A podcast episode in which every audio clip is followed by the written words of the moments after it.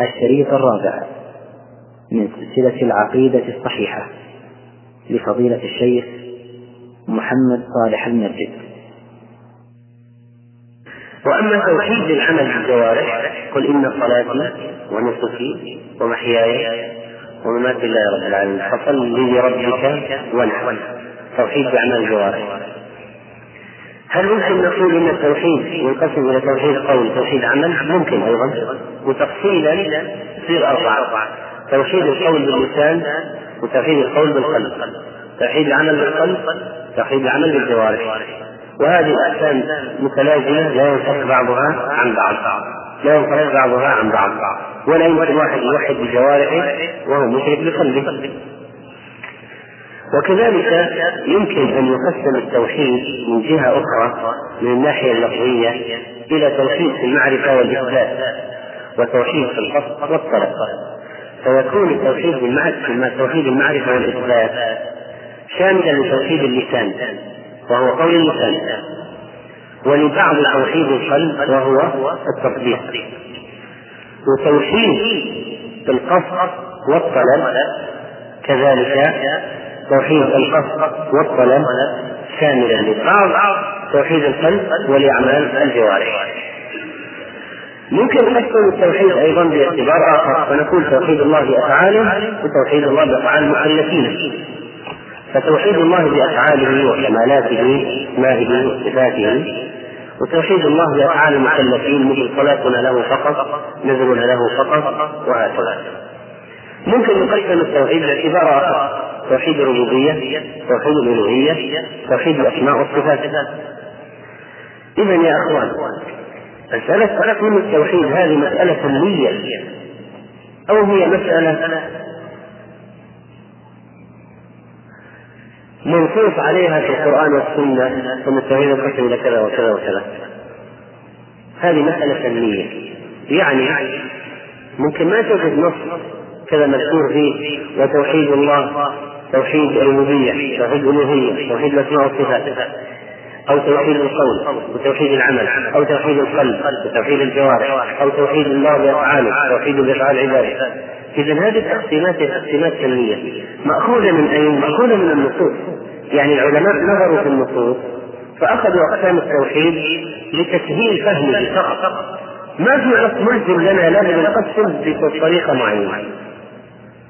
فإذا لو واحد قال أنتم بطبيعة كما قال بعض الجهلة قال أنتم أنتم تنتسبون انتماء بالسلف أنتم مبتدعة. ليش؟ قال أنتم قسمتم التوحيد إلى اقسام ثلاثة. أين الدليل على ذلك؟ نقول له عندنا تقسيم أربعة وعندنا اثنين وعندنا ثلاثة وعندنا أكثر من شكل اذا اردت المسألة عندنا تقسيم للتفهيم للفهم. ما هو تقسيم بنص لا يمكن الخروج عنه ولا تغييره؟ لا. فهذه مسألة لا بد من فهمها. لأن بعض هؤلاء المبتدعة قد هاجموا أهل السنة وكثر الكلام أيضا في هذا العصر. كما في كتابات هذا الطالب آه، حسن السقاف في كتاباته في قضية يعني تبديع أهل السنة في مسألة التقسيم. فنقول هذا التقسيم هي فني لأجل أن تفهم القضية. طيب. إذا اعتقاد أن الله واحد نوحده عز وجل بأسمائه وصفاته وأفعاله ونوحده بأفعاله. الخلاصة نوحد الله بأسمائه وصفاته له أسماء وصفات ليس مثلها لأحد إطلاقا. نوحده بأفعاله يعني فقط هو الذي يرزق هو الذي يحيي هو الذي يميت هو الذي ينزل الغيث بأفعاله. ونوحده بأفعاله وهي أن صلاتنا لله ليست لغيره لاستغاثتنا بالله وكذلك آه، سائر أنواع عباداتنا كالدعاء والنذر والصيام ونحو ذلك. هذه خلاصة التوحيد. فتقسيمه إذا باعتبارات لأجل الشرح ليس إلا. فإذا لو قلت من النهاية في قضية التوحيد تعريف التوحيد؟ تعريف توحيد الله هو إفراد الله. إفراد الله بأفعاله وأسمائه وصفاته وحقوقه. طبعا حقوقه يعني أعمالنا نحن. فإذا إفراد الله. التوحيد هو إفراد الله. بأسمائه وصفاته وأفعاله وحقوقه إفراد الله إفراد الله بأسمائه وصفاته وأفعاله إحياء لمات إذا الغيب وحقوقه وهي ما نقول بها نحن لله وجل. هذا هو عند أهل السنة والجماعة وعلى هذا أسر ولهذا أرسلت الرسل ولهذا بعثت ولهذا أنزلت الكتب ولهذا جربت السيوف للجهاد وأمر الأنبياء أن يقاتلوا المخالفين كله لأجل إفراد الله بهذه الأمور. وأن لا يكون له فيها شيء كل الدنيا خلقت لأجلها والسماوات والأرض. ونعادي أموال من أجلها. فإذا هذه الحقيقة إفراد الله بهذه الأشياء عليها نحيا وعليها نموت وعليها نبعث وعليها نحاسب. وما خلق الله السماوات والأرض إلا لأجل تحقيق إفراده عز وجل بهذه الأمور وهي خلاصة الدين كله والقرآن من أوله إلى آخره توحيد. إما بيان أسمائه وصفاته وأفعاله وحقوقه ومن حقوقه طبعا أن نقوم بالأوامر والنواهي. وبيان جزاء أوليائه ومن وحده اللي هي أهل الجنة وبيان عقوبة من أشرك وخالف وعصى وهو عذاب النار. كل القرآن يدور على هذه الأشياء. أما مفهوم التوحيد عند المخالفين فإن البشرية قد ضلت التوحيد ضلالا بعيدا. فذهب الفلاسفة كالوسين وأرسطو وأتباعهما وأتباعهما إلى أن إثبات وجود مجرد عن الصفات هو التوحيد. طيب قلت ما هو توحيد الله؟ قالوا أن نثبت وجوده هذا هو التوحيد عند سينا. الذي يتيقنون اليوم بتقدم المسلمين في الطب على يد ابن سينا. وتخلف ما هو إلا تخلف لأن هذا ابن سينا ممن ضل في التوحيد ضلالا بعيدا. أحيانا يقال من أعلام المسلمين في الطب من أعلام المسلمين في الرياضيات من أعلام المسلمين وياتون بامثله ما هم ناس قد لا يكونوا مسلمين أصلا. هذا سينا إذا ما شاف مصيبه مصيبه والفارابي وهكذا. فيقول ابن سينا أن التوحيد إثبات وجود مطلق. ومن المعلوم أن هذا الاثبات يساوي نفي الوجود لأنه لا يتصور ذات مجرد عن الاسماء والصفات فإذا قال واحد إن الله ما له أسماء وصفات؟ بس هو وجود فقط وجود. فقط يثبت وجوده. فنقول كأنك اثبت عدمه لأن إذا نفيت الأسماء والصفات لا لا تقل لا سمع لا بصر لا حياة لا تنوي الحياة لا بالسمع لا بالبصر لا وجه اليد لا. طيب محبة يحب يرضى لا لا لا. إذا أنت ماذا تصف؟ أنت تصف عدم. أنت تثبت عدم في الحقيقة. ولذلك قال ابن القيم في هؤلاء الذين يثبتون ذات مجردة عن الأسماء والصفات فتوحيد هؤلاء هو غاية الإلحاد والجحد والكفر. الطائفة الثانية التي ظلت في التوحيد الاتحادية من غلاة الصوفية. ما هو التوحيد عندهم؟ قالوا أن الحق هو عين الخلق. الحق هو عين الخلق. كل ما ترى بعينك فهو الله. كل الكون هو الله. الحق هو عين الخلق. يساوي الخلق يساوي الخالق. الخلق يساوي الله. هذا عندهم التوحيد. وهذا نظير نظير النصيرة نظير النصارى في كفرهم بل أعظم من كفر النصارى. لأن النصارى قصوه بالمسيح. قالوا المسيح هو الله. وهؤلاء عموا به كل الخلق. وقالوا ما في فرق بين الرب عبد والعبد رب. يا ليت شعري من المكلف. إن كنت عبد فذاك رب. وقلت رب ان يكلف. وما الكلب والخنزير إلا إلهنا. وما الله إلا راهب في كنيسته تعالى الله عن قول علوم كبير هذا هو عندهم. كل شيء وكل شيء تراه والله وإن موسى أخطأ لما أنكر على فرعون لما قال فرعون أنا رب العالمين وصح كلام فرعون. فرعون بس موسى ما بطل له. وهؤلاء لا فرق عندهم بين عبادة الرحمن وعبادة الأوثان، لأنك إذا عبدت أوثان فأنت تعبد الله، لأن الأوثان هذه من الخلق والخلق كله هو الخالق.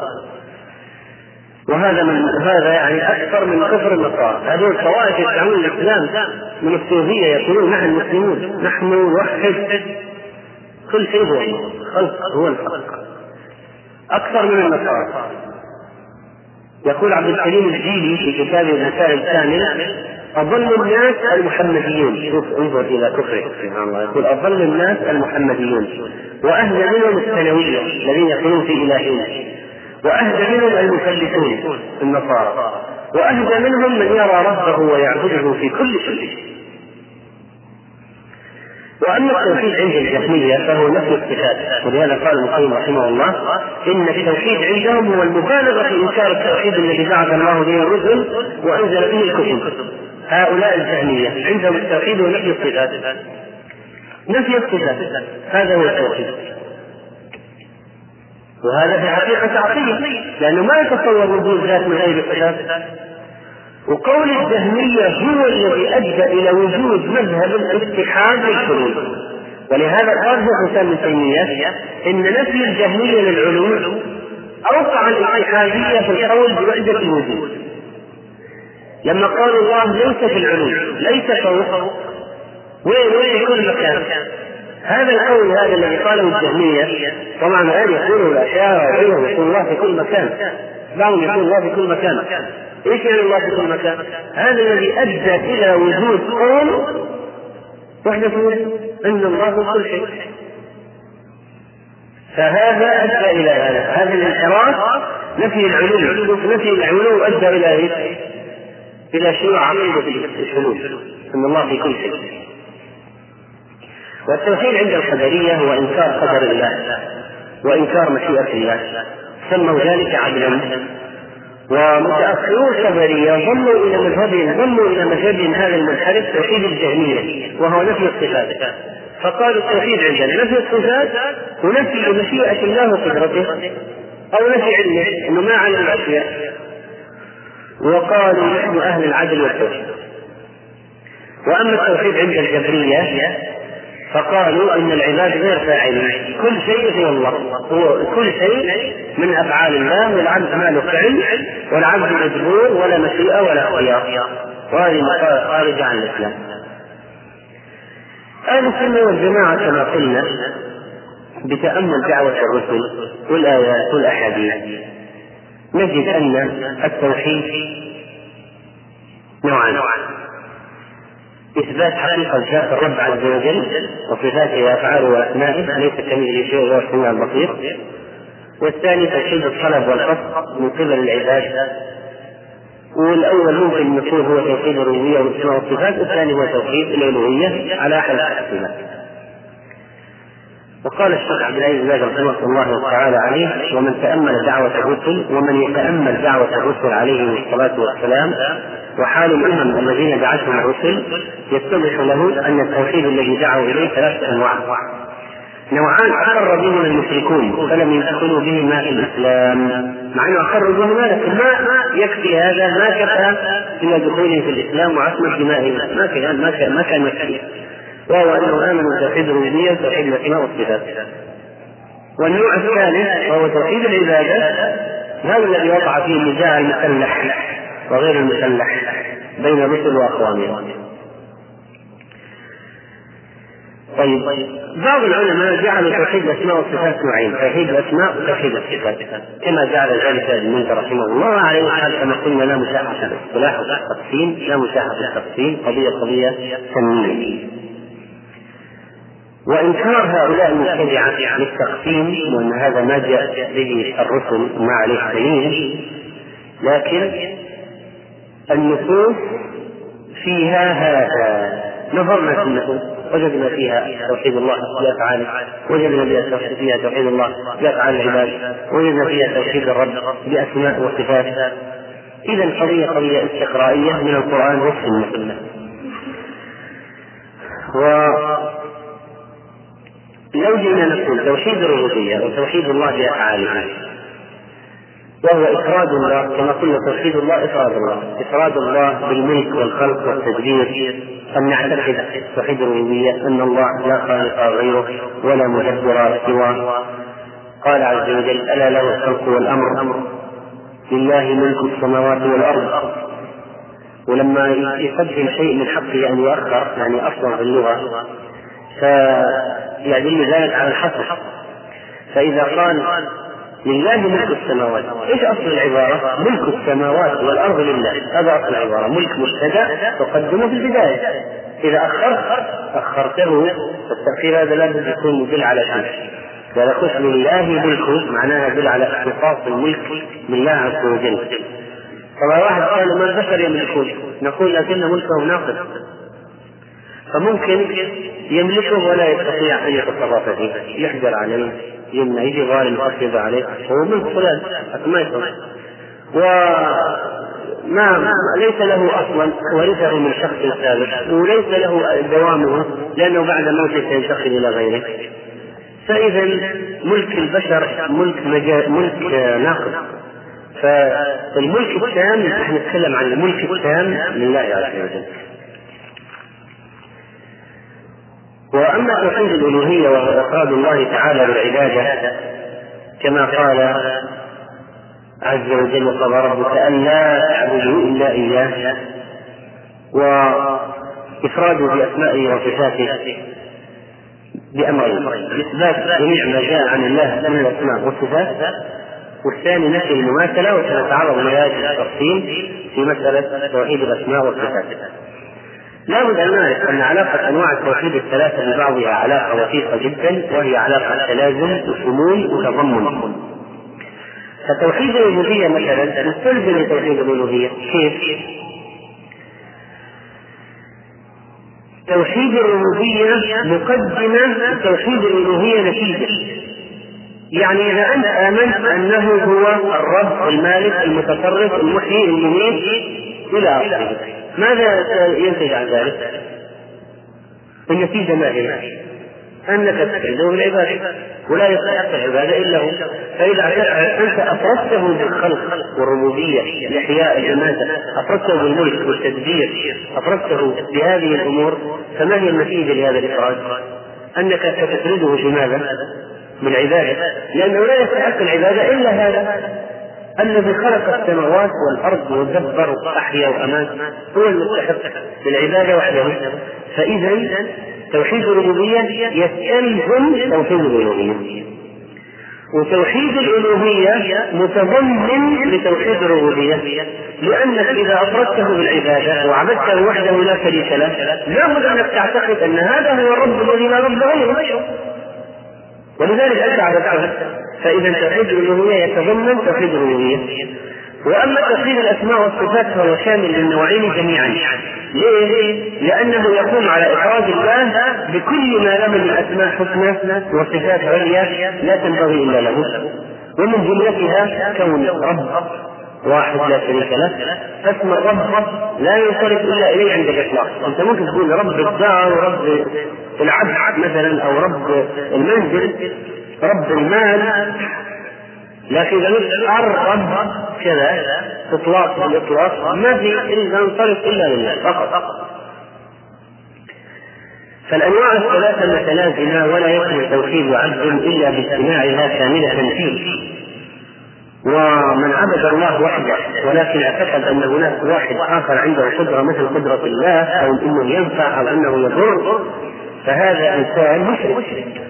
ومن أقر بتوحيد الربوبية ولكنه عطل توحيد الربوبية والألوهية.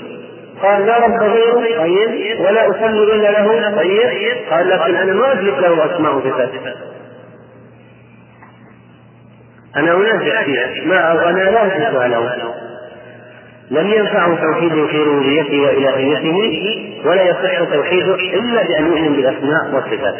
فمن كفر ببعض وآمن ببعض فقد ضل ضلالا بعيدا. ولقد كانت دعوة الرجل الصحيح أكثرها في توحيد الألوهية ليش؟ لكثرة الضلال فيه لا لأن الأنواع الأخرى غير مهمة. ولذلك لاحظ البشرية انحرافها منذ أن خلق الله آدم إلى الآن ليس أكثر انحراف في نفي وجود الله بالكلية ولا أكثر انحرافهم في جحد الأسماء والصفات. لكن أكثر انحراف في مسألة العبودية في مسألة توحيد الألوهية عبادة الله. يشركون أو يريدون أن ينزعوا عن الله أشياء في الألوهية يصرفوها إلى غيره. فيعبدون غيره يشرك معه غيره. هذه مشكلة زكريا رقم واحد. ولذلك انصبت دعوة الرسل عليها بالأساس لا على أنه لا يوجد هناك انحراف في أنواع وجد الشيوعيون والملحدون ينكرون وجود الله بالكلية. وجد. كما وجد الجهمية الذين يشركون في الأسماء والصفات أو ينكرون توحيد الأسماء والصفات. ولذلك العالم العالم النابع الذكي العالم الذي يعرف عن الأمور ينصب جهده على منكر عصره. والمصلح الداعية الذي يريد الأجر الأكثر ينصب جهده على أكثر ما وقع الناس فيه في زمنه من الانحراف. يعني أنت الآن تريد تقوم عند الناس أخطاء وأشياء.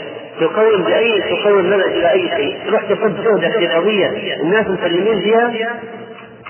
ناس مؤمنين أن يوجد الله في الوجود واخصص لي 20 خطبه والف كل الكتب اللي أقدر الفها وألقي كل المحاضرات في إثبات وجود الله. الناس مثبتين عندك الان الناس مقرين بالعملية. إذا ليس من الفكرة انك تصب جهدك هذا معظم الجهد في قضيه الناس يسلمون فيها. لكن ستصب الجهد الأكبر في أي شيء. في منكر عصر شائع ما هو أكثر منكر شائع في عصر تصب عليه الجهد هذه هذا ما تقتضيه الحكمة. لذلك شيخ الاسلام ابن تيمية رحمه الله من استعظم مؤلفات شيخ الإسلام ابن تيمية. إيش صب جهده في إيش؟ لكثرة المنحرفين في باب الأسماء والصفات في عصره تكلم فيه كلاما كثيرا جدا وتكلم في أبواب أخرى. المنحرفين في القضاء والقدر وشاتم الرسول وقضية وأشياء كثيرة أخرى تكلم فيها. وحتى في قضايا السلوكي السلوكيات وألف كتاب الاستقامة وأنكر على الصوفية في مسائل كثيرة جدا نعم لكن انصب جهده في أكثر ما وقع الانحراف فيه في عصره الشيخ محمد عبد الوهاب رحمه الله أكثر تأليفه في إيش؟ يعني هذا كتاب التوحيد إذا أخذت كتاب التوحيد من محمد الوهاب رحمه الله أنت تجد أن يوزع الكلام بنسب متساوية الربوبية والألوهية والأسماء والصفات؟ لا أكثر منها في العصر بقضية الألوهية وذا تجد أكثر كتب أكثر عناوين إلا بالتوحيد في هذه القضية. وهكذا. فالمصلح الداعية الذي يسير على فطر الأنبياء يعرض الدين كاملا هذا رقم واحد. لابد أن يعرض كامل الدين حتى الناس يفهموه يفهموا شموليته. ما يجي يعرض مقطع واحد من الدين يترك الباقي عرض كامل الدين ويكون الجهد الأكثر في الإنكار في قضية المعصية أو المنكر الموجود في عصره. وقد لا يكون انكر واحد ممكن ولا يكون مشكلة واحدة مثل مشاكل الآن يعني تعال شوف الآن الناس وقد يجي أي شيء أكثر. فيه مشاكل كثيرة جدا لكن هذه الحكمة الآن تيجي تقول أنا أريد أن أخصص هذه خطبة عن قضية خلق القرآن. طيب يعني من الذي الآن جاء يؤلف وينشر في قضية خلق القرآن؟ أن القرآن مخلوق. لكن في وقت الإمام أحمد كان هذا يكاد يكون أكبر منكر ظاهر. ولذلك خصص له جهد عظيم في الإنكار وسنين من المعارك بينه وبين خصومه في السجن وخارج السجن وفي التآليف وفي الفتاوى. لأن القضية كانت مشغلة فلذلك لو الآن مثلا قال مثلا شيوع المنكرات مثلا واحد في بلد فيها قبوريات وأضرحة يصب عليها التركيب واحد في أماكن مثلا في قضيه الشرك لله في مسألة القوانين الوضعية والدساتير المخالفة للشريعة ويعطون البرلمان حق التشريع ويختارون مواد مخالفة للدين. طيب فيصب الكلام على قضية أن الحكم لله ومحاربة قضية الحكم بغير ما أنزل الله وهكذا؟ وإذا كان في بلد مثلا فيها مثلا الصوفية كثر جدا صوفية وحدة الوجود سيتكلم عن هذا الموضوع ويحث بمزيد من العناية. وهكذا يكون منهج الدعوة وهي استعمال الجهد في الأولويات مع هذه مهمة جدا هذه مع عرض شامل للدين. حتى لا يفهم الناس فقط أن الدين كله هو أنك ما تعبد القبور ولا أن الدين كله هو أنك ما تعمل ما تقول بدع في الاذكار ولا أن الدين كله هو انه فقط الحكم بما أنزل الله ولا أن الدين فقط هو لازم نعرف الدين شاملا لكن لازم نناقش ونالف ونكتب ونحاضر ونخطب وفي المجالس على أي شيء؟ على على الاشياء التي الناس واقعين فيها أكثر شيء على ما هو منتشر الناس أكثر شيء. ومن سوء عقلنا هذا إنه يعني نجد تقول أي أكثر شيء؟ تقريبا ما في شيء إلا هو أكثر منتشر في هذا العالم. كان الناس لاحظ ترى الآن قضية العولمه هذه سيكون لها تأثير حتى في قضايا عرض الدين والتوحيد والعقيدة والدعوة. قبل العولمه خلص أنت في قرية أنت في بلد تتكلم على مشكلات هذا البلد في العقيدة في الدين في الأخلاق. في العبادات في الأذكار. تتكلم على مشكلتهم لما تتعولم المسألة وتتكوكب كما يقولون يصير كل اللي عند غيرنا عندنا واللي عندنا عند غيرنا حتصير القضية مش معقده أضعاف ببعض لأنه الآن الناس يطلعون على كل شيء على كل كفر في الأرض. وعلى كل منكر في الأرض. تطلعون خلاص.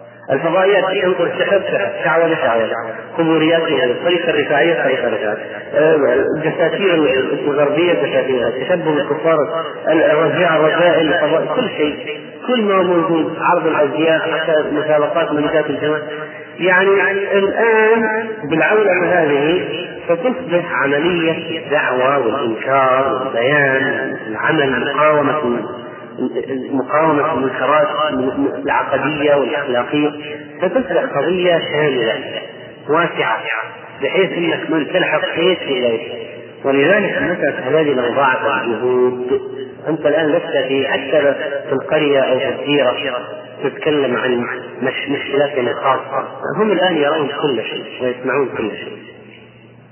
وخلاص والآن واحد يدخل على الإنترنت يفتح كل المواقع. كل الناس إيش تبغى؟ كفر انحلال زندقة رذائل كل شيء.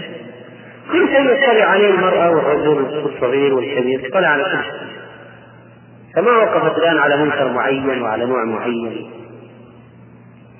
هذه مسألة ينبغي المسألة حسابها في أثناء التخطيط الاستراتيجي الدعوي طيب فإن الله سبحانه وتعالى واحد في ذاته وأسمائه وصفاته وأفعاله وأن نوحده بافعالنا ومن أنواع التوحيد عند المخالفين أنواع مثلا التوحيد عند أهل الكلام. عند أهل الكلام عند أهل الكلام يقولون واحد لا قسم لا قسيم له ولا جزء له ولا بعض له. هذا التوحيد عندهم يقول التوحيد عندنا أن نعتقد أن الله لا يتجزأ ولا يتقسم ولا يتبعض طبعا أنتم ما تقولون الفكرة السخيفة هذه؟ لكن وراءها أشياء. وراءها أشياء. نفي الصفات لما تيجي نقول له لهذا لله يد يليق بجلاله وعظمته لله وجه يليق بجلاله وعظمته لله قدم يليق بجلاله يقول لا هذه ابعاد إحنا الآن عرفنا التوحيد أن الله لا يتبعض ولا يتجزا ولا يتقسم. إذا من من وراء العملية نفي الصفات. نفي الصفات. صفات الصفات التي لله تعالى مما أخبر عز وجل به. ولذلك واحد قال لك أنت إيش رأيك الله لا قسيم له ولا جزء ولا يتجزأ ولا يتبعض من الذات إيش رأيك؟ يعني أنا أقول التوحيد هو تنزيه الله عن الأفعال والأجزاء والأقسام. فتقول له شيء ما هو قصدك؟ وهذه القاعدة العظيمة التي أشار إليها شيخ الإسلام رحمه الله. قبل ما تشد على واحد تنكر عليه تقوم عليه اسأل عن قصده ماذا يريد بالكلام. لأن بعض الكلام مجمل يحتمل حقا ويحتمل باطلا. هو الموقف؟ تنكر عليه يمكن يقتل الحق. تقرر يمكن يقتل الباطل. تسأله عن قصده هذه جيدة لابد أن يكون دائما وأبدا. أي معركة ونقاش تدخل فيه مع مخالف يذكر لك قائد كلام قل ما قصدك به. إذا كان الكلام مجمل أما إذا كان الكلام باطل جواب جرت الله ثلاثة إنه من أول ما؟ لا قصدك ولا ما قصدك هذا شرك وكفر ولا يمكن لكن لو جاء واحد قال الله لا يتبعه ولا تنزيه الله عن الأبعاد والأجزاء والأقسام فقل له ما قصدك؟ إذا قال قصدي أن الله صمد. صمد. والصمد ورد في تعريف ورد في معاني الصمد الذي يقمع في حوائج الخلق. والشريف الذي كمل في شرفه وكمل في يديه العظيم الذي كملت عظمته. طيب. ورد في الصمد غير المسمت غير المسمت غير الأجوف ليس له جوف الصمد ليس له جوف كل مخلوق له جوف وابليس لما طاف بادم قبل أن تنفخ فيه الروح وجده اجوف له الحين بطن مثل بطن معده جوف. وجد له جوف علم أنه خلق لا يتمالك. يعني لابد يجوز ويموت يدا فإذا كان يعني يقصد الصمد. يعني ليس له جوف. فيمتنع أن يتفرق ويتبعض ويتجزأ ويتفسخ ويتمزق إلى آخره. وليس مركب من بناء على ذلك ليس مركب من أجزاء. نقول هذا حق لكن نحن نحن إذا أردنا نتكلم عن الله ما نستعمل الفاظ يعني حتى كلمة صوفية ما يمكن تجي عليها. ما نستعمل ألفاظ ما وردت في الكتاب والسنة يعني هذا ربنا وإلهنا. إذا أنت تريد أن تكلم أمير ولا وزير تنتقي ألفاظ تنتبه تكتب الرسالة تمسك فيها ساعات. وأنت تعجل وتمسح وتحط وترجع حتى تنتقي لفظ لا يكون فيه يوهم أي مشكلة وأنك تريد أن تفخم وتعظم فيه حتى يعطيك مطلوبك وتثني عليه وإلى آخره، الله أحق بهذا، تجي تقول يعني تقول صح مقصودك يا أيها الشخص أن الله في قضيه نفي التمزق ونفي التفرق. صحيح. ماشي. الله الصمد واضح. لكن وهذا يوافق قول الله الصمد. يعني في تفسيره لكن كلامك هذا ما في احترام ما في توقير ما لكم لا تبدين لا وقار. ما في استعمال ما يليق بالله من الألفاظ؟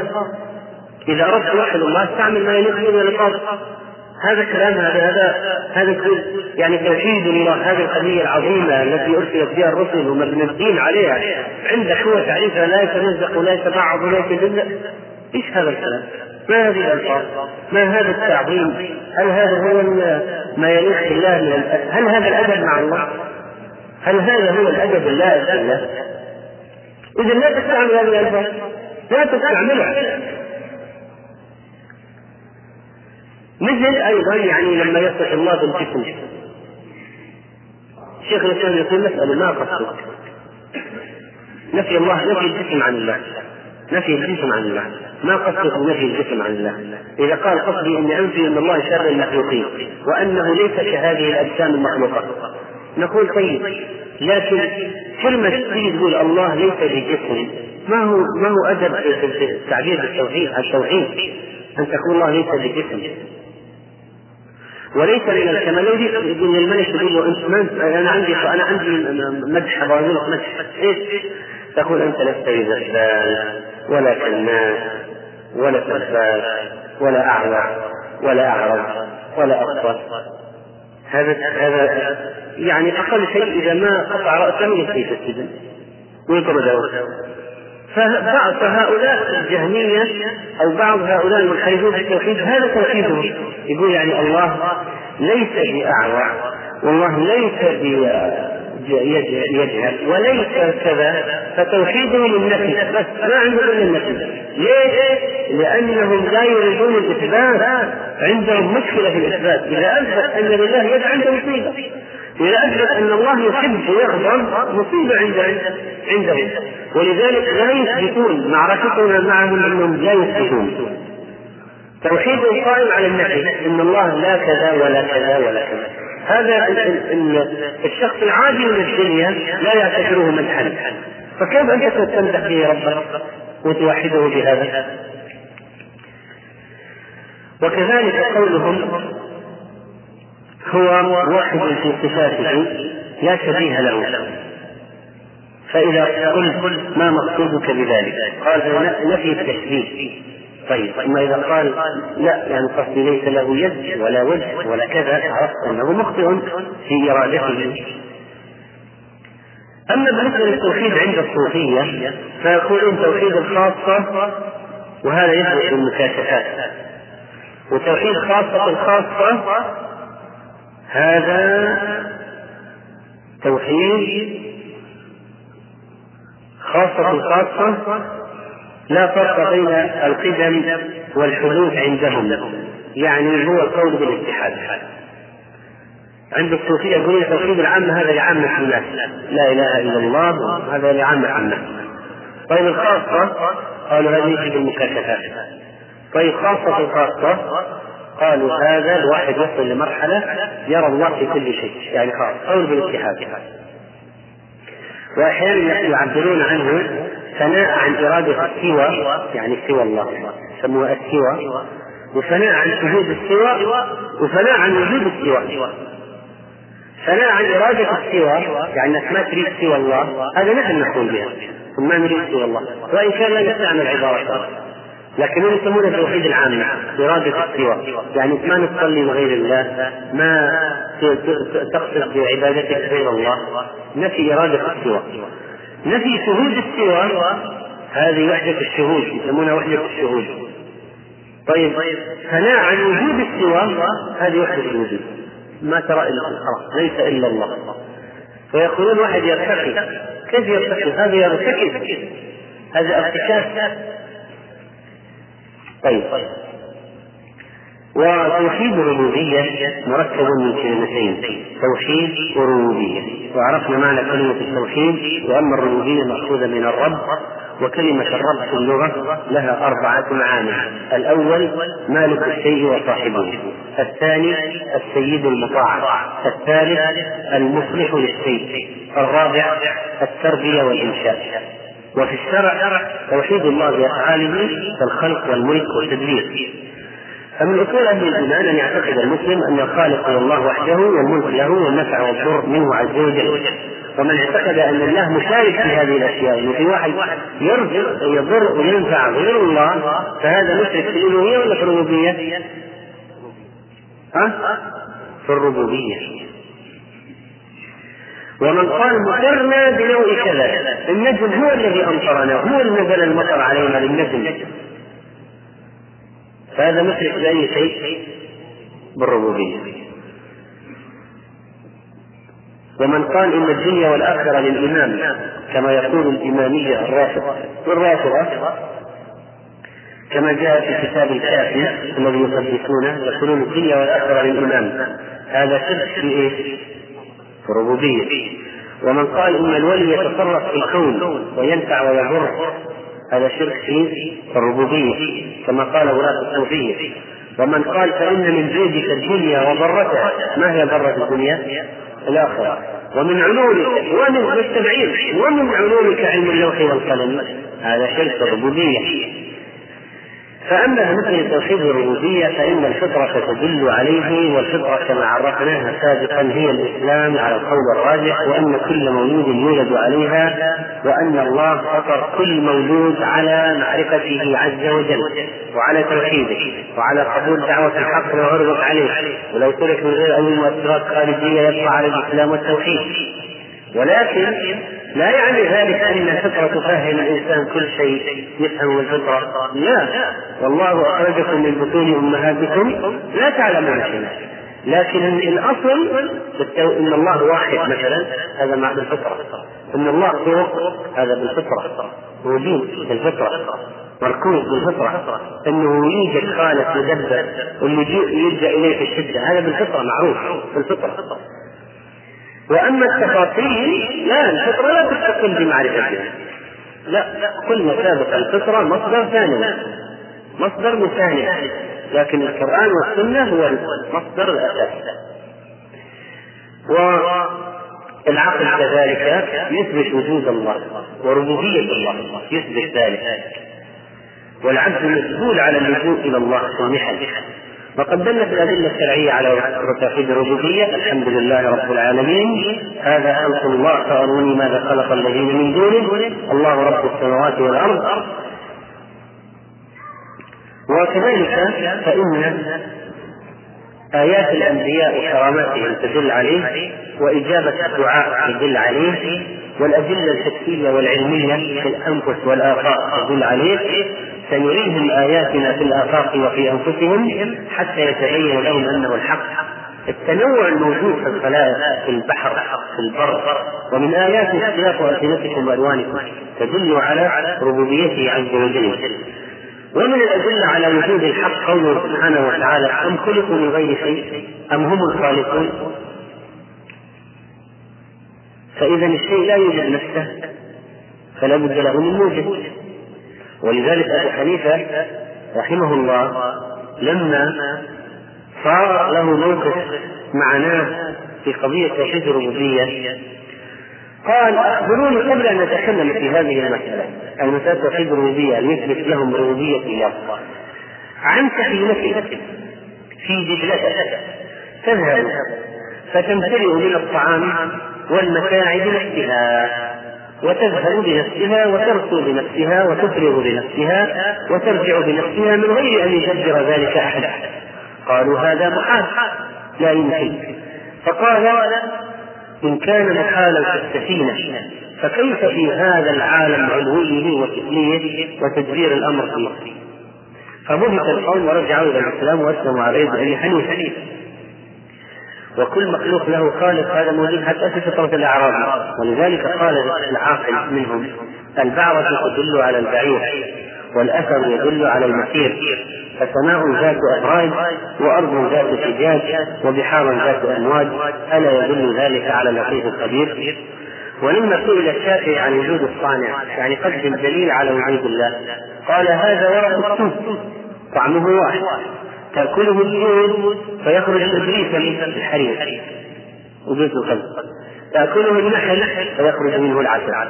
تأكله الشاة والبقر فيخرج فتلقيه بعرا وروثا. وتأكله الغذاء فيخرج منه المثل هذا الدليل على وجود الله. خلق. خالق. وجود خالق.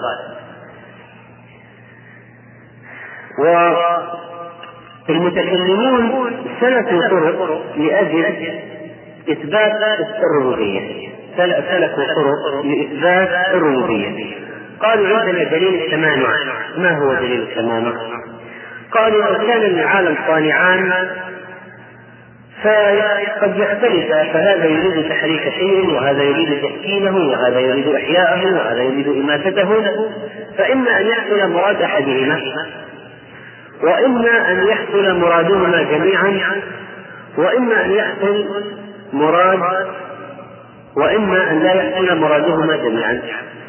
قالوا الأول ممتنع يعني أن يحصل إرادتهما مرادهما جميعا يحصل يعني إحياؤهما في نفس الوقت لشيء معين وجود عدم في نفس الوقت معين هذا ممتنع.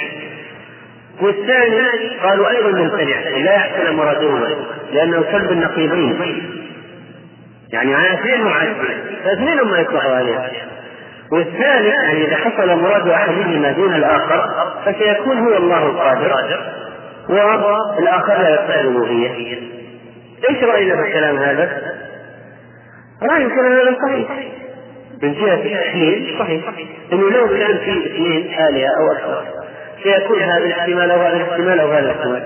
وفي النتيجة العقلية يعني سنصل إلى أنه يوجد إله واحد. لكن السؤال هو هل نحتاج إلى هذه الطريقة في إثبات وجود الله؟ يعني استخدام دليل التمانع العقلي هل نحتاج هذه الطريقة في إثبات وجود الله؟ هذا نحن ما ننازع نقول لا نحتاج إليه. لا نحتاج إليه. ولذلك لو زعموا أن يعني علم الكلام مهم في إثبات وجود الله فابن تيمية قال علم لا يحتاج إليه الذكي ولا ينتفع به البليد لا يحتاج إليه الذكي عنده أدلة أخرى كثيرة غير علم الكلام. ما هو لازم ندرس علم الكلام؟ ندرس التمانع العقلي حتى نثبت الرضا عندنا أخرى. الأعراب يكون لك دليل من الطبيعة على أن الله موجود. ما تحتاج دليل التمانع العقلي فهذا الذي لا يحتاج إليه الذكي ولا ينتفع به البليد. فإذا لماذا نستعمله؟ ولا نحتاج مسلكهم هذا في إثبات وجود الله عز وجل. والله سبحانه وتعالى قال لو كان فيهما آلهة إلا الله لفسدتا ترى هذا الدليل ما له علاقة بالتمانع العقلي لأنه لو كان فيهما آلهة إلا الله يعني فيهما يعني هما موجودتان. لو كان فيهما اختلاط بعد إيجادهما موجودتان. فهذا دليل التمانع ما ينطبق عليه. ولفسدتا بعد الوجود. ما هو لو وجدتا أو لم توجدا طيب. بالاستقراء موقف الطوائف في توحيد الربوبية يتبين أن منهم من يقر به ظاهرا وباطنا وهم أكثر الناس. ومنهم من يقر به باطنا ويجحده ظاهرا مثل فرعون. فجحدوا بها واستيقنتها أنفسهم. وحتى الشيوعية. ومنهم من يقر به ويشرك. مثل المجوس والنصارى. يقرون بتوحيد الربوبية لكن يشركون. طيب. فنحن نقف الآن في هذا الموضع وسنكمل الكلام إن شاء الله على توحيد الألوهية ثم عن توحيد الأسماء والصفات. الله أعلم. صلى الله على نبينا محمد. الحمد لله رب العالمين.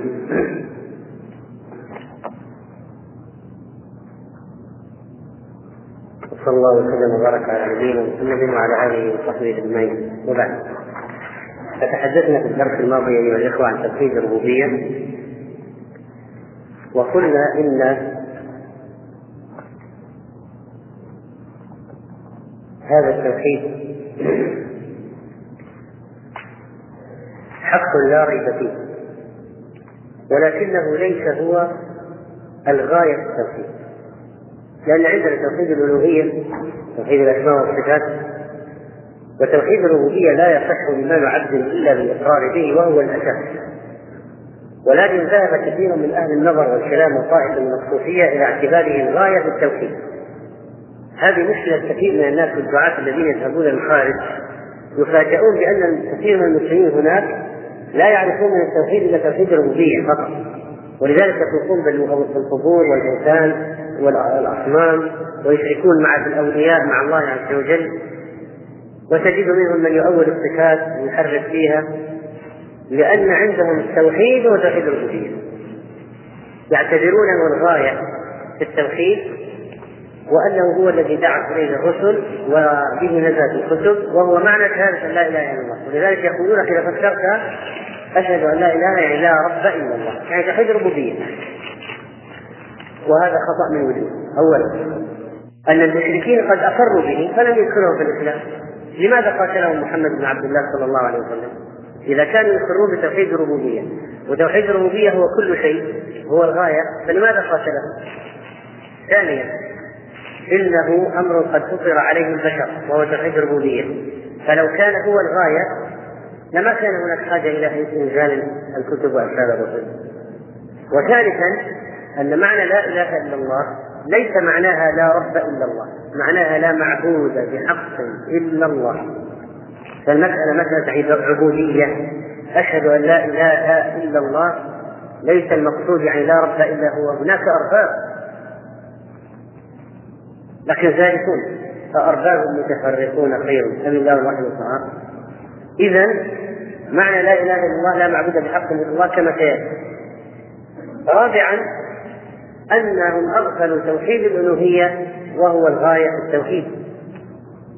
أما موقف الطوائف من توحيد الربوبية بالاستقراء يتبين أنهم ثلاثة الطائفة الأولى من يقر به باطنا وظاهرا وهم أكثر الناس يقرون بتوحيد الربوبية باطنا وظاهرا. الطائفة الثانية من يقر به باطنا لا ظاهرا ويجحده في الظاهر مثل فرعون ومثل فرعون والدهرية وكذلك النوويين من الشيوعيين وغيرهم.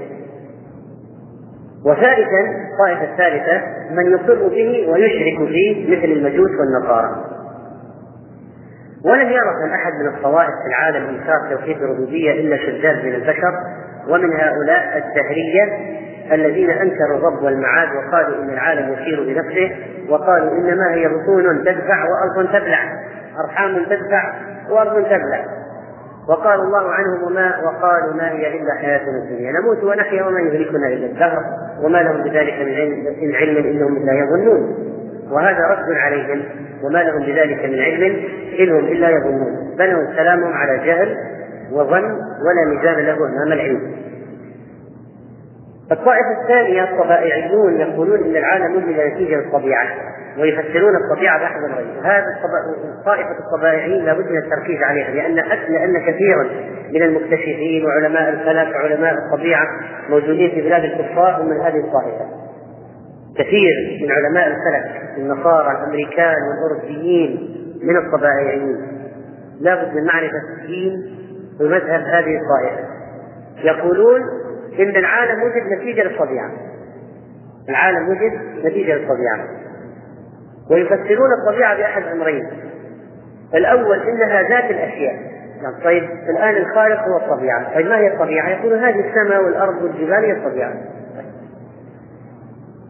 هل الكائنات هذه هي التي أوجدت نفسها؟ لا يمكن. ومنهم من يقول إن خصائص الأشياء هي الطبيعة كالحرارة والبرودة والرطوبة والخشونة والملاكة الخصائص والقابليات من الحركة والسكون والارتداء والتجاوز والتوالد. هذه هي الطبيعة. فهل هذه التي أوجدت أوجدت الأشياء؟ لا يمكن. وهذا مذهب ظاهر البطلان. ويلزم من المذهب الأول أو التفسير الأول للطبيعة أن تكون ذات الأشياء هي الخالق وهي المخلوقة. إذا قلنا ما الطبيعة؟ قالوا السماوات والأرض والجبال والهواء. فنقول يعني هذه هي الخالقة وهي المخلوقة في الوقت نفسه. والأرض خلقت الأرض والسماء خلقت السماء. هذا كلام يعقل هذا ما قال الله تعالى رب عليهم أم خلقوا من غير شيء؟ أم هم الخالقون؟ ثم هذه الأشياء كانت فاقدة للوجود أصلا. فكيف تستطيع أن تهب الوجود لنفسها؟ ومعلوم أن فاقد الشيء لا يعطيه وأما على التفسير الثاني للطبيعة اللي هي خصائص الأشياء فإنه باطل لأن الأشياء إذا عجزت عن إيجاد نفسها فمن باب أولى أن تعجز صفاتها عن إيجادها لأن الذات أقوى من الصفات والصفة تابعة للموصوف فكيف تخلقه وهي تابعة له؟ ثم هذه الطبيعة لا شعور لها آلة محضة كيف تصبر على الأشياء؟ كيف يكون فيها دقة وإبداع وإتقان؟ ثم نقول إن المستقر في الفطر أن الأشياء قسمين خالق ومخلوق. فكيف يكون الخالق مخلوقا والمخلوق خالقا؟ لا. هناك ناس المنكرين المنكرون للربوبية مذهب وهم القائلون بالصدفة. كيف؟ قالوا إن هذه الكائنات نشأت عن طريق المصادفة. بمعنى أن تجمع الذوات والجزئيات عن طريق المصادفة أدى إلى ظهور الحياة بلا تدبير من خالق ولا حكمة وكثير من علماء الغرب على هذا على هذا المذهب القائلون بالصدفة يقولون إن وهذه نظرية تدرس في جامعات الغرب في أمريكا وأوروبا أن أن الكون حدث حدث نتيجة انفجار عظيم. حدث انفجار طلعت الكائنات وطلعت الأشجار والنباتات والحيوانات. نتيجة حصل انفجار هائل. والآن يبحثون عن تاريخ الانفجار هذا. متى حدث؟ كيف حدث؟ ويضعون نظريات بناء عليه. ولذلك أي واحد يدرس كتب الغربيين في بلاد المسلمين ممكن يدرس الكفر الأكبر الذي ما بعده الكفر لما يدرس نظرية الصدفة هذه أن العالم جاء نتيجة انفجار أو جاء نتيجة صدفة وهذا كلام ترده العقول والفطر. فإن هذا الكون المنظم بأفلاكه وأرضه وسماواته وسائر مخلوقاته بهذه الدقة العجيبة كيف يمكن أن يكون قد جاء نتيجة صدفة هذا ما جاء إلا من خالق مدبر حكيم خبير. ونقول لهم مثال. لو قيل إن هناك انفجار حدث في مطبعة أدى إلى وجود مجلد من 500 صفحة فيه فصول وأبواب عناوين جانبية ظهرت مقدمة كلام مرتب. كيف احتمال هذا؟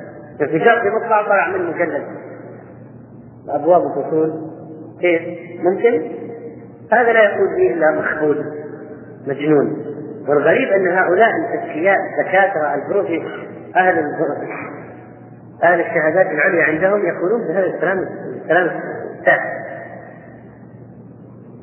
وكذلك ممن تجاهل توحيد الربوبيه فرعون لعنه الله وتظاهر بانكاره وكان مستيقنا به بالباطل ولذلك قال له موسى وهذا من الأشياء الجميلة في الدعوة أن الداعيه إذا عرف أن المدعو يوقن بالشيء الذي يتظاهر بإنكاره أن يقول له أن يكون له موقفا يوقفه عند الحقيقة التي يصر بها في الداخل. قال موسى لقد علمت ما أنزل هؤلاء إلا رب السماوات والأرض بصائر وإني لأظنك يا فرعون مسحورا فموسى قال لفرعون أوقف على الشيء الذي ينكره. لقد علمت ما أنزل هؤلاء إلا رب السماوات ولكنهم جحدوا بها واستيقنتها أنفسهم ظلما وعلوا. ظلما وعلوا. والطوائف التي أشركت في الربوبية لم يكونوا بخالقين متماثلين. طبعا هذا نادر الإشراك في الربوبية مذهب نادر لكن وجد. لكن هؤلاء الذين قالوا في الإشراك في الربوبية هؤلاء لم يكونوا بخالقين متماثلين. قال شيخ الإسلام ابن رحمه الله قد ذكر أرباب المقالات ما جمعوا من مقالات الأولين والآخرين في الملل والنحل والآراء والديانات فلم ينقلوا عن أحد إثبات شريك مشارك له خلق جميع المخلوقات ولا مماثل له من جميع الصفات. وأعظم ما نقلوا في ذلك يعني الكتاب أو الباحثين في الملل والنحل قول الثانوية المانويه والمجوس وكذلك النصارى لكن حين تتأمل مقالات هؤلاء لا تجدهم يثبتون خالقين متماثلين وإن كانوا يشركون في الربوبية. فالمجوس والثانوية والمانويه كما قال أبو عيسى الوراق وكان مجوسيا فأسلم وهو عارف بمذهبهم يقول المجوس قالوا بالأصلين النور والظلمة وقالوا إن النور أزلي والظلمه محدثات يعني هؤلاء المجوس يقولون بإلهين إله النور وإله الظلمة. ومع ذلك يقولون إله النور أزلي إله إله الظلمة حادث. فلا يقولون بإلهين متساويين من جميع والثانوية أصحاب الاثنين الأزليين يزعمون أن النور والظلمة أزليان قديمان بخلاف المجوس لكن قالوا إنهما يختلفان في الجوهر والطبع وفي المكان والأبدان والأرواح. وما ولم يكونوا بتماثلهما في الصفات والأفعال آه، تماما وإن قالوا بتساويهما في القدم المانوية أصحاب مالي بن فاتح قالوا أن العالم مصنوع من أصلين قديمين ولكن قالوا باختلافهما في النفس والصورة والعقل والتدبير ووضع الشهر الثاني جدولا لبيان الفروق عندهم بين النور والظلمة.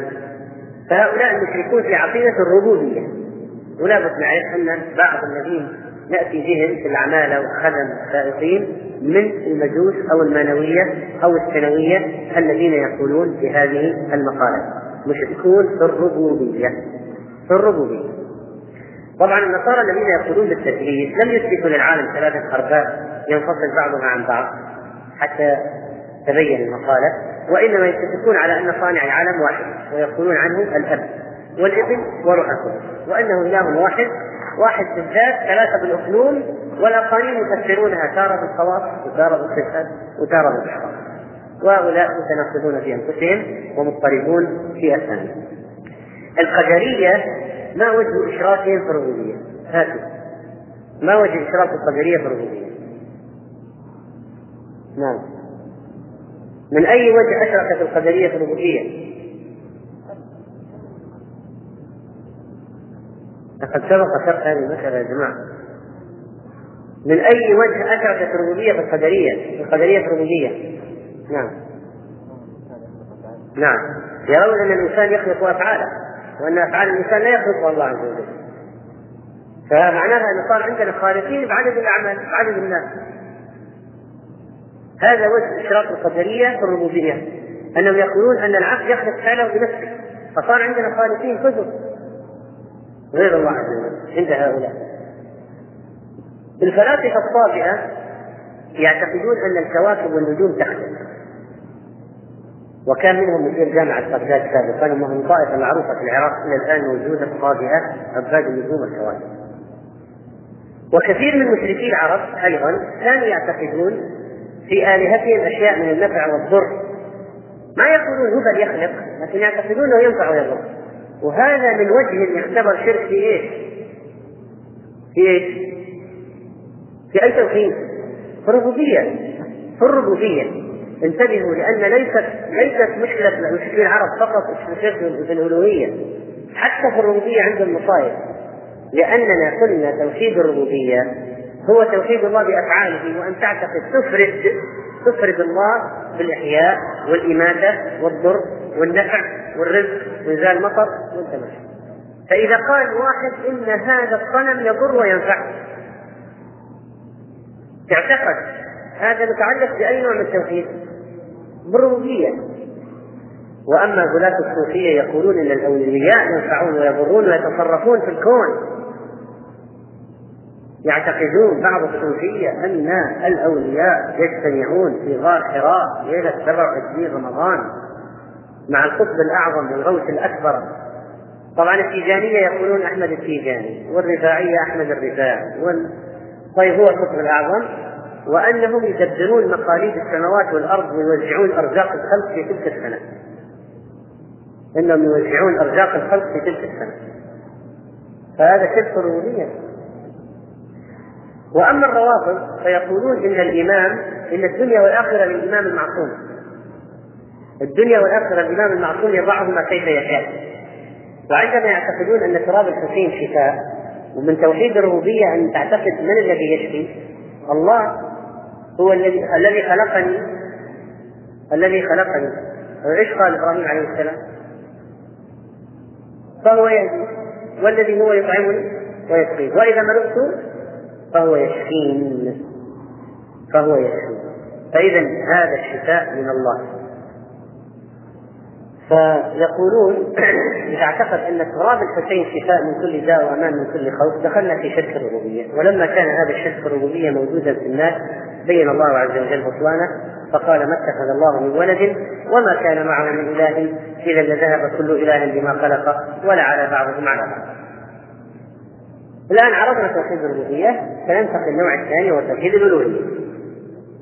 توحيد الألوهية مشتق من كلمة اله بمعنى المعبود المطاع وهو يطلق على المعبود بحق كقوله تعالى الله لا إله إلا هو الحي القيوم. ويطلق على المعبود بالباطل يطلق عليه إله. كما قال الله تعالى أفرأيت من اتخذ إلهه هواه؟ ولكنه غلب على الاستعمال على إله الحق وصار معناه حينئذ. يعني لو قلت عرف لي الإله يعني إله الحق هو من تأله القلوب حبا وتعظيما وإجلالا. وعرف العلماء توحيد الألوهية بتعريفات متقاربة فمن تلك التعريفات قالوا هو إفراد الله بأفعال العباد. إفراد الله بأفعال العباد. وقالوا هو إفراد الله بالعبادة. وقالوا هو إفراد الله بجميع أنواع العبادة الظاهرة والباطنة قولا وعملا. ومن أدلة هذا توحيد قول الله تعالى ولقد بعثنا في كل أمة رسولا أن يعبدوا الله واجتنبوا الطاغوت. والعبادة تطلق على أمرين. تطلق على الفعل وتطلق على المفعول. فالعبادة تطلق على الفعل الذي هو ذات التعبد. التعبد نفسه فمثلا قال ابن كثير رحمه الله العبادة طاعة الله سبحانه. بفعل المأمور وترك المأمور. هذه العبادة. هي طاعة الله بفعل المأمور وترك المأمور. كما تطلق العبادة على المفعول أي المتعبد به. كما قال شيخ الإسلام ابن تيمية رحمه الله العبادة اسم جامع لكل ما يحبه الله ويرضاه من الأقوال والأفعال الظاهرة والباطنة. لو أخذنا الصلاة وطبقنا عليها التعريفين فعل الصلاة عبادة وهو تعبد ونفس الصلاة عبادة وهو المتعبد به. القيام بالصلاة فعل الصلاة عبادة وهو التعبد. وعلى المعنى الثاني الصلاة نفسها عبادة وهو المتعبد به كلاهما صلاة. وقد أخطأ أهل الكلام عندما قالوا الإله هو القادر على الاختراع والإيجاد. روح للأشعري الأشاعرة ما تعرف الله لديكم يقول هو القادر على الاختراع والإيجاد. فيكون معنى لا إله إلا الله لا قادر على الاختراع إلا الله.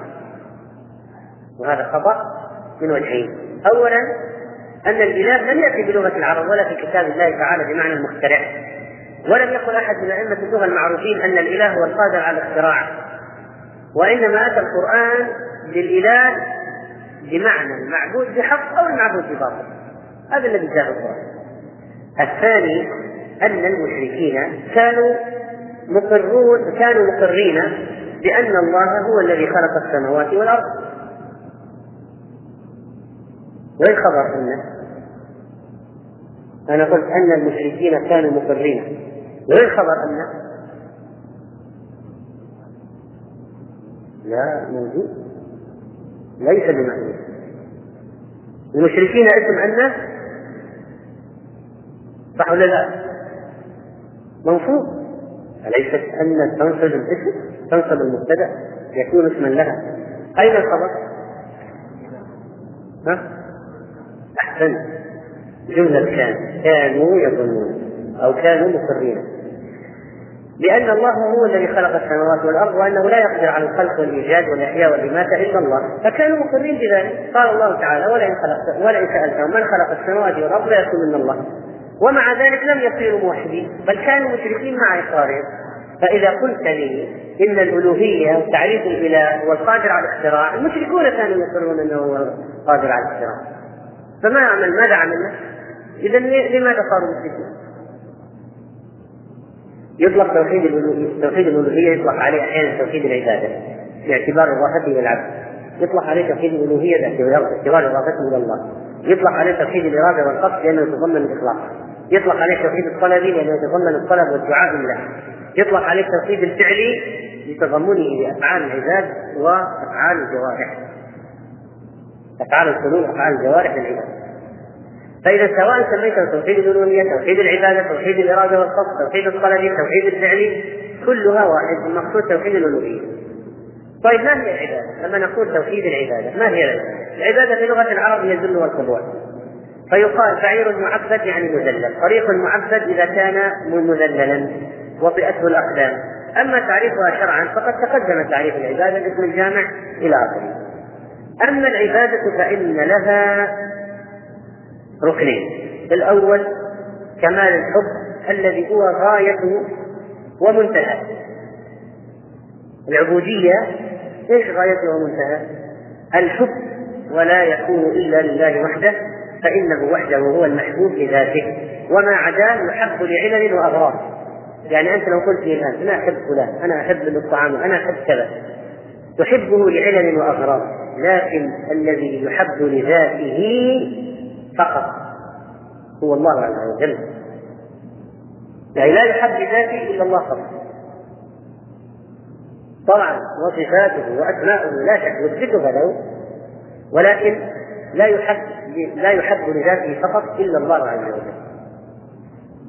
والذين آمنوا أشد حبا لله قال عليه الصلاة والسلام ثلاث من وجدهن وجد حلاوة الإيمان أن يكون الله ورسوله أحب اليه مما سواهما وان يحب المرء العبد لا يحبه إلا لله متفق عليه. هذا الركن الأول العبوديه، ما هو الركن الثاني للعبوديه غير المحبة؟ الذل والخضوع. الذل والخضوع. والمراد به غايته ومنتهاه يعني غاية الذل والخضوع ومنتهى الذل والخضوع. مثل المحبة. إذا قلنا العبودية يعني المحبة ما نقصد أول درجات المحبة. نقصد غاية المحبة ومنتهاها. يمكن أن أخبار ابن خليل السلام هذا التصحيح. غاية المحبة ومنتهاها. إذا قلنا العبودية ركنها الأول المحبة. يعني غاية المحبة ومنتهاها. وليس أول درجات المحبة. وإذا قلنا المحبة الركن الثاني العبودية الركن الثاني لها الذل والخضوع. فإن نقصد غاية الذل والخضوع ومنتهاه. غاية الذل والخضوع ومنتهاه. وهذا لا يكون إلا لله عز وجل. فإذا قلت منتهى المحبة ما يصلح تصرفها إلا لله. منتهى الذل والخضوع لا يمكن صرفه إلا لله. ولذلك لا يقدم شيئا على الله تعالى وإذا تعارض مراد الله مع مراد نفسه أو مراد هواه قدم مراد الله تعالى قال الله عز وجل فلا وربك لا يؤمنون حتى يحكموك فيما شجر بينهم ثم لا يجدوا في أنفسهم حرجا مما قضيت ويسلموا تسليما. بعض العلماء يجعل العبادة لها أربعة أقسام، الحب واحد، تعظيم اثنين، الخوف ثلاثة، الرجاء أربعة. لكن لا تعارض، لماذا؟ آسف لماذا؟ لماذا لا يوجد تعارض بين الذين جعلوا للمحبة ركنين؟ المحبة للعبودية ركنين المحبة والخضوع وبين الذين جعلوها أربعة الرجاء والخوف بالإضافة للحب والتعظيم. كلها تدخل في بعض وبأكثر تفصيلا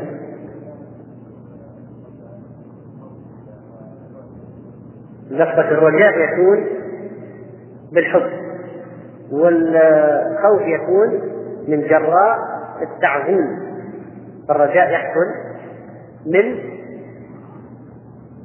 الحب يعني أنت ترجوه لأنك تحبه وأنت تخافه لأنك تعظمه.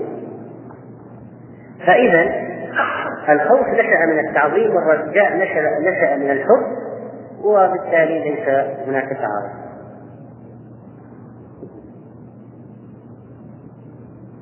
وبعض ولو قال واحد هنا مسألة أيهما أفضل؟ الخوف الذي نشأ من التعظيم أو الرجاء الذي نشأ من الحب؟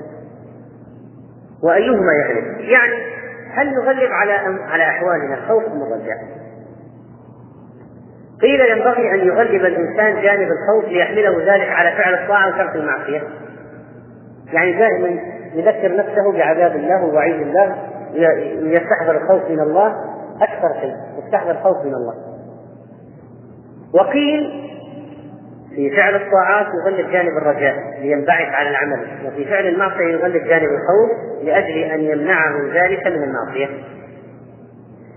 وقيل يغلب جانب الرجاء ليكون متفائلا بعكس الأول والرسول صلى الله عليه وسلم كان يعجبه الفأل وقيل يغلب جانب الخوف في الصحة وجانب الرجاء في المرض.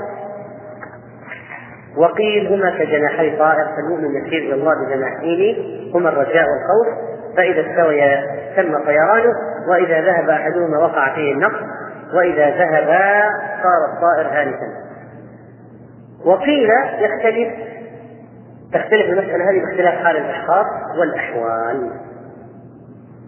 ولذلك بعض العلماء يقولون إذا كان في حال عمل طاعة يغلب الرجاء أن تقبل وفي حال عن المعصية يغلب الخوف لكي يتوب وفي حال نزول الموت يغلب الرجاء ليحسن ظنه بالله تعالى. ولذلك قال يختلف باختلاف الأحوال. وفينا أما اختلاف باختلاف الأشخاص فمشاهد. يعني في ناس يعني سبحان الله إذا كلمته عن الرجاء اندفع في العمل. عباد ليس همهم المعاصي ولا هم حول المعاصي إلا ما نزل فيحتاجون إلى تشجيع مزيد من التشجيع ليزيدوا في العباده يحتسبوا أجرها. يرجو رحمة الله. في ناس عصاة إذا ما نكلمهم باستمرار في قضية الخوف والوعيد والعذاب يمكن ما يزدجروا. وأما شروط العبادة أيها الإخوة فإنها على ثلاث الأول صدق العزيمة ومعناه ترك التكاسل والتواني في امتثال الأمر والنهي وبذل الجهد في أن يكون فعله مصدقا لقوله في أن يكون فعله مصدقا لقوله كما قال الله تعالى يا أيها الذين آمنوا لم تقولون ما لا تفعلون؟ كبر مسلم عند الله أن تقولوا ما لا تفعلون. والشرط الثاني إخلاص النية لله وتجريدها عما سواه بأن لا يعبد إلا الله ولا يخضع إلا له فيكون عمله كله لله. كما قال سبحانه قل إن صلاتي ونسكي ومحياي ومماتي لله رب العالمين. وقال جل شأنه وما أمروا إلا ليعبدوا الله مخلصين له الدين حنفاء. مخلصين له الدين حنفاء. والشرط الثالث ما هو؟ موافقة الشرع. بأن تكون الأقوال والأعمال الظاهرة والباطنة التي ذكرناها في تعريف العبادة أن تكون موافقة لما أمر الله به ورسوله. من أحدث في أمرنا ما ليس منه فهو رد. أم له شركاء؟ شرع له من الدين ما لم يأذن به الله. فإن قال قائل يعني نحن نعرف أن العبادة شرطان. أن للعبادة شرطين. ما هما؟ شرطين. الإخلاص والمتابعة. نحن ذكرنا الإخلاص والمتابعة هي موافقة الشرع فهذان الشرطان للقبول. أما الأول الذي ذكرناه صدق العزيمة فهو للوجود. فالشرط الأول لوجود العبادة والشرطان الثاني والثالث لإيش؟ لقبول العبادة. الأصول التي تقوم عليها العبادة المحبة الأصل الأول محبة الله ورسوله المتضمنة تقديم مراد الله على مراد نفسه ومراد رسول الله صلى الله عليه وسلم على مراد نفسه وعلى ما سواهما عموما. ولا بد للعبد فيها من ثلاث مقامات مسألة المحبة. أولا التكليف أن يكون الله ورسوله أحب إليه مما سواه. فلا يكفي أصل الحب ولا مبتدأ الحب بل لا بد من غاية الحب وكماله هذه مهمة. لا بد أن نصل بالحب إلى نهايته في حب في عبادة الله. إلى نهايته وليس إلى أوله. لأن الذي فقط يعني يصل إلى أول الحب ما يقدم كل محبة الله على كل شيء. ولذلك يعمل معاصي.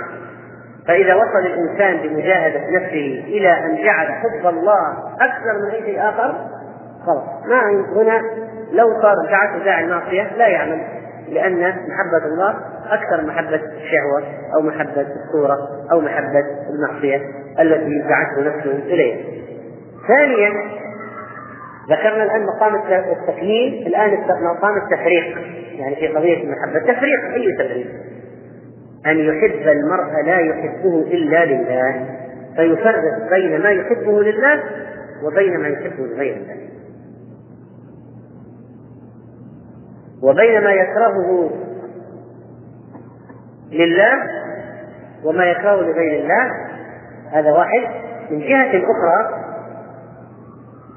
أن يتبين له هذا هو الأهم أن يتبين له يعني التفريق. ما هو الذي يحبه الله؟ وما هو الذي يكرهه؟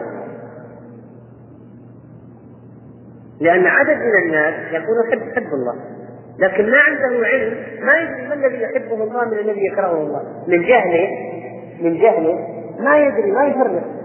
لا يفرق بين ما يحبه الله وما يكرهه الله. فهذه ما تجي إلا نتيجة العلم حتى تفرق.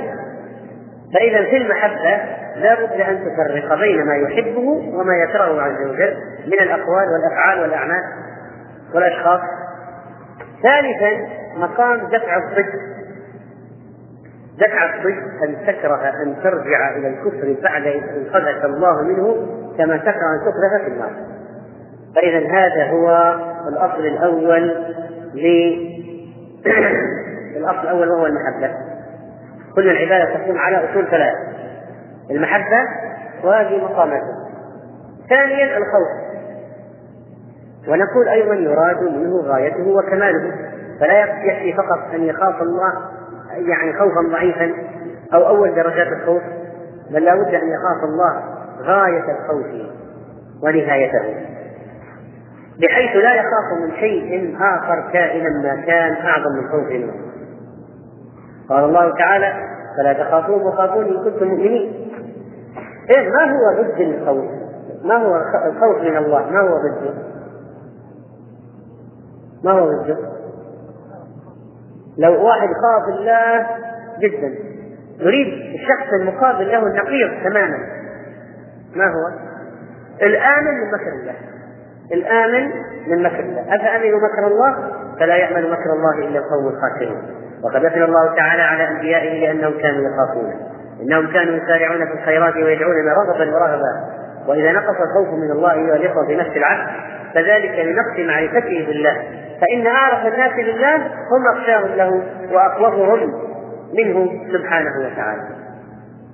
وقد جاء في الحديث الصحيح عن النبي صلى الله عليه وسلم أنه قال إني أعلمكم بالله وأشدكم له خشية. ينشأ الخوف من الله الذي هو الركن الثاني العبودية الأصل الثاني العبودية ينشأ الخوف من الله من ثلاث أشياء. أولا معرفة العبد بجنايته وقبحها. وتقصيره في حق ربه وثانيا تصديقه وإيمانه بوعيد الله وعذابه وأن الله رتب المعاصي على العقوبات رتب العقوبات على المعاصي. وثالثا أن يعلم أنه ربما حيل بينه وبين التوبة. وبحسب قوة هذه الأشياء تكون قوة الخوف وضعفه والخوف يوجب ماذا؟ الهروب إلى الله والسكون إليه. ولذلك فهو مقرون بحلاوة وطمأنينة وسكينة بخلاف خوف العباد الخوف من العباد. كل واحد إذا خفته هربت منه إلا الله فإنك إذا خفته هربت إليه. هذه ميزة عظيمة للعبودية ما في مثله ما في في العباد في خوف من العبد. أي شيء أنت تخاف منه تهرب منه. إذا خفت من ظالم تهرب إذا خفت من أفعى عقرب تهرب. أي شيء من مخلوق أنت إذا خفته تهرب منه إلا الله عز وجل. أي شيء إذا خفته تهرب منه إلا الله عز وجل. فإنك إذا خفته هربت إليه. وأين تهرب منه؟ وأين ستذهب؟ ما في مكان. يدركك. فإن قال قائل فما هو الفرق بين الخوف والحب؟ فالجواب أن متعلق الحب هو الذات والصفات. يعني الحب حب الله يتعلق؟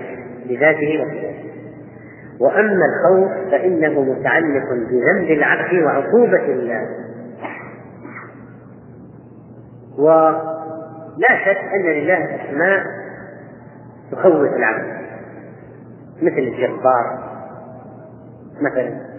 وكذلك إذا عرف أنه شديد العقاب لكن بالنسبة للمحبة شوف المحبة تتعلق بالذات أكثر بالذات والصفات.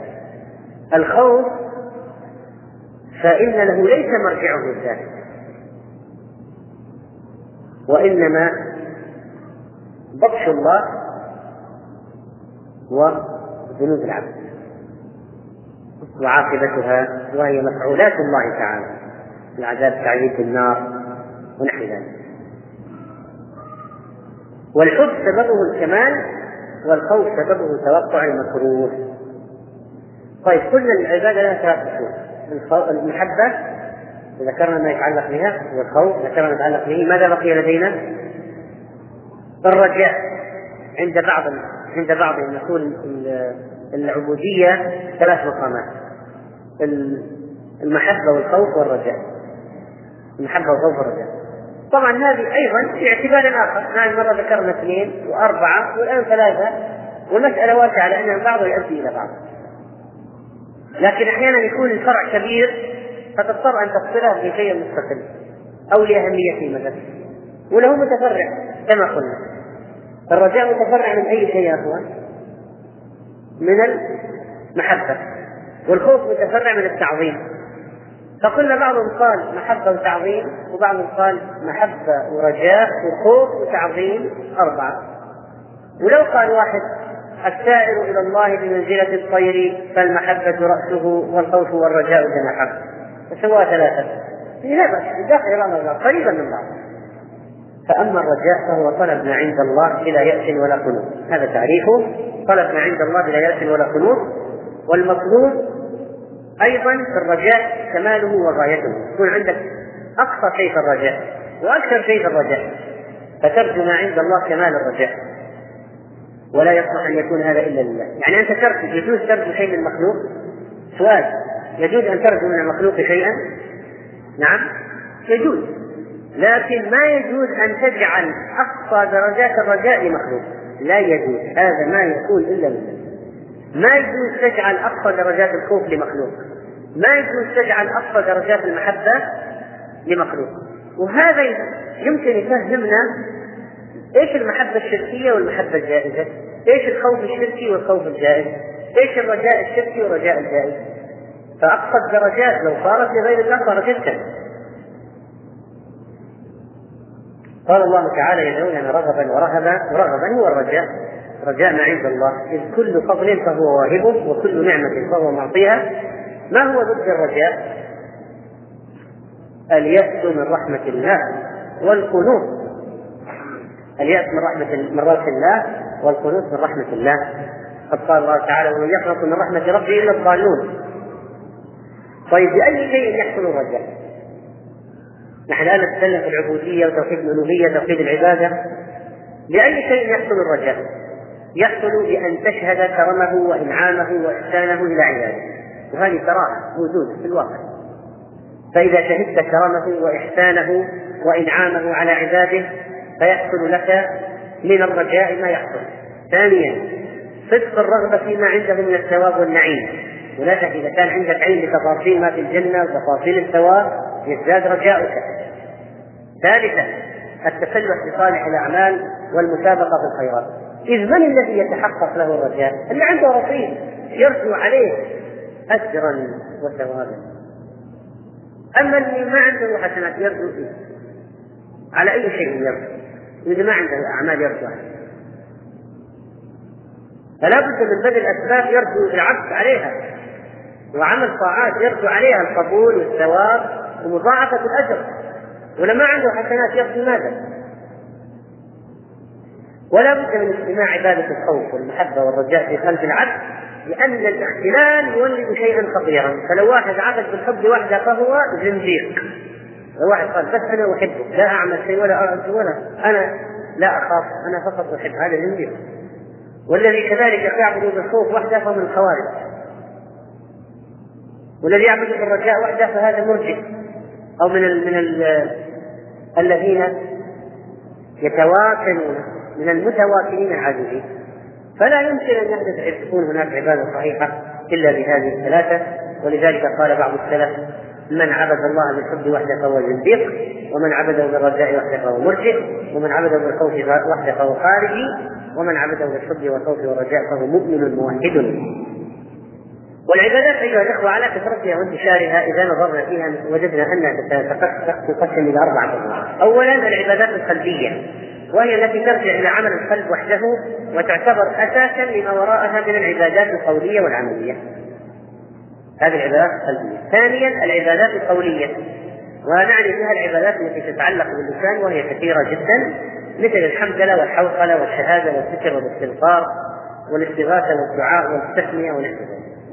ثلاثة العبادات البدنية إحنا قلنا عبادات قلبية وعبادات قولية العبادات البدنية وهي تتعلق بالجوارح كثيرة كالصلاة والصيام والحج والعمرة والجهاد بالنفس والسجود والركوع فكل عبادة يفعلها البدن أو بعض أو بعض أو عضو من البدن فهو داخل في هذا النوع من. ورابعا العبادات المالية وهي التي وهي التي نعبد الله بها في أموالنا بأموالنا من الصدقات والذبائح والنذور والزكاة على رأسها والنذر ليس بواجب ابتداء وقد ورد النهي عنه لكن إذا نذر لزمه الوفاء بشروط معروفة. هذا ما يتعلق بالعبادة والعبودية وتوحيد العبودية. فما فضل توحيد العبودية؟ وما فضل توحيد الألوهية؟ وما فضل توحيد الأصل أما فضله أيها الإخوة فإنه أولا أعظم نعمة أنعمها الله على عباده حيث هداهم إليه والله عز وجل جعل نعمة التوحيد فوق كل نعمة. ينزل الملائكة بالروح من أمره على من يشاء من عباده أن أنذروا أن لا إله إلا أنا فاتقون. وثانيا هو الغاية من خلق الجن والإنس وما خلقت الجن والإنس إلا ليعبدون. وثالثا أنه الغاية من إنزال الكتب ومنها القرآن الإسلام لام راء كتاب محكمة آياته ثم فصلت من لدن حكيم خبير إيش؟ ألا تعبدوا إلا الله. رابعا أنه أول واجب دعت إليه الرسل. أول دعوة الرسل. بعثنا في كل أمة رسولا أن اعبدوا الله. وخامسا أنه أول واجب على المكلف نفسه أول ما يجب على المكلف هذا. وسادسا أنه السبب الأعظم لتفريج الكربات وسابعا أن من حققه دخل الجنة بغير حساب ولا عذاب. وثامنا أنه يمنع من الخلود في النار. وهذا فائدة عظيمة. من حقق التوحيد الذي الموحد حتى لو كان عاصيا يمتنع من الخلود في النار